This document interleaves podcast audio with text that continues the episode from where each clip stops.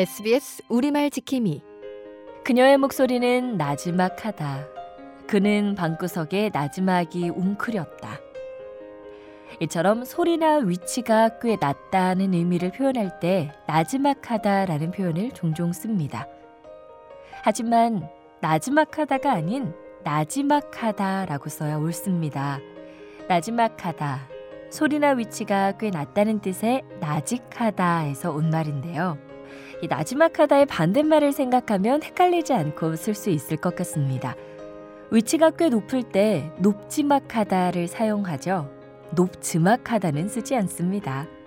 높지막과 나지막 이렇게 함께 기억해 두면 헷갈리지 않겠죠?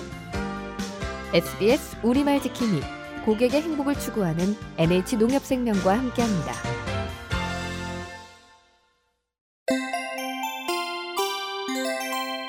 SBS 우리말 지킴이 살다 보면 다 된 줄 알았던 일이 애쓴 보람도 없이 수포로 돌아갈 때가 있습니다.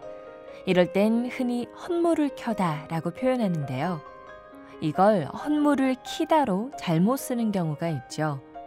켜다와 키다를 구분하지 못해 생기는 잘못입니다. 이외에도 라이터나 전자레인지를 키다라는 동사와 자주 쓰는데 불을 붙이거나 전자제품을 작동시킬 때도 켜다를 써야 합니다. 그렇다면 키다는 언제 쓰는 걸까요? 키다는 물을 자주 마시게 되는 걸 뜻하는 켜이다의 준말로 더워서 물이 자주 킨다와 같이 쓸 수 있습니다. 지금까지 아나운서 최혜림이었습니다.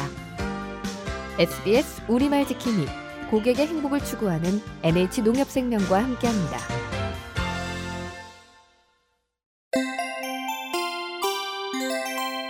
SBS 우리말 지킴이 우리 일상 용어 속에는 아직도 적지 않은 일본 말이 남아 있습니다. 그 중에 하나가 바로 곤조라는 표현이죠. 곤조는 일본식 한자어 근성을 일본 말로 발음한 것입니다. 우리나라에선 좋지 않은 성격이나 심보 또는 일 때문에 생긴 날카로운 성질을 가리키는 비속어로 널리 쓰이고 있는데요. 그러나 곤조는 듣는 사람을 기분 나쁘게 하고 말하는 사람의 품위를 떨어뜨립니다. 순화해서 써야 하죠. 본성이나 근성으로 바꿔 쓰는 것이 좋고 좋지 않은 성질을 나타낼 때는 성깔로 쓰는 것이 바람직합니다. 지금까지 아나운서 최혜림이었습니다. SBS 우리말 지킴이 고객의 행복을 추구하는 NH농협생명과 함께합니다.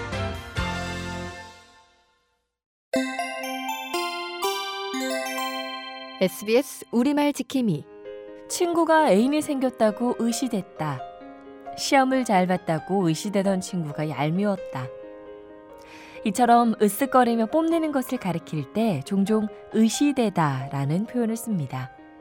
하지만 이 말은 표준어가 아닙니다. 으스대다가 표준어입니다.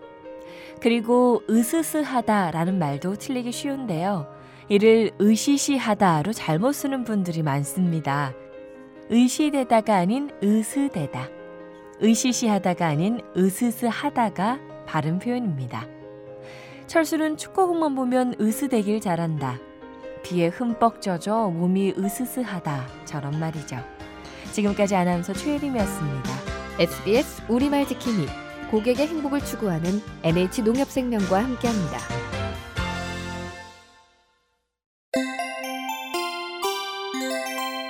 SBS 우리말 지킴이 청소년의 일탈이 점점 늘고 있다. 인공위성이 목표한 궤도에서 이탈했다. 두 문장에 쓰인 일탈과 이탈은 제대로 구분되지 않고 쓰일 때가 많습니다. 어딘가에서 벗어나다 라는 뜻을 가진 일탈과 이탈. 둘은 어떤 차이가 있을까요?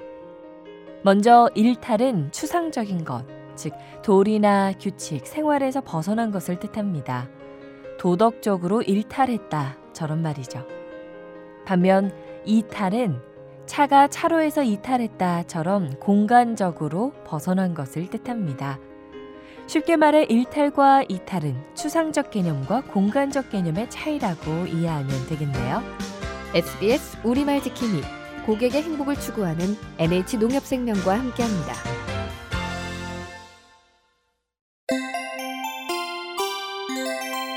SBS 우리말 지킴이 우리 아들은 로봇만 보면 사족을 못 써. 난 예전에 만화만 보면 사족을 못 썼는데. 이처럼 무엇인가에 반했을 때 사족을 못 쓴다라고 표현할 때가 있습니다.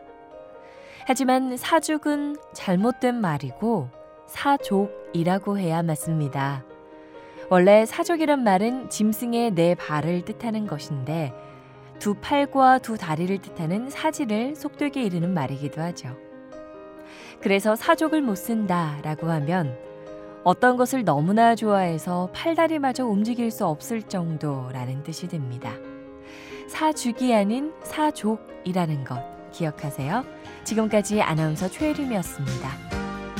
SBS 우리말 지킴이 고객의 행복을 추구하는 NH농협생명과 함께합니다.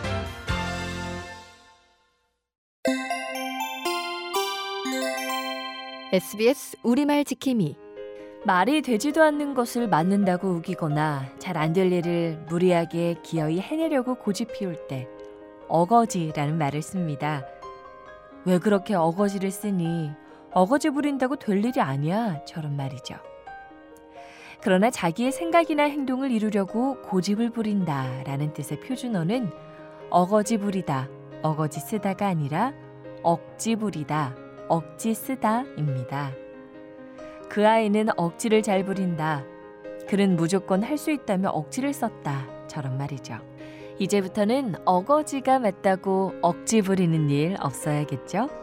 지금까지 아나운서 최혜림이었습니다. SBS 우리말 지킴이 고객의 행복을 추구하는 NH농협생명과 함께합니다.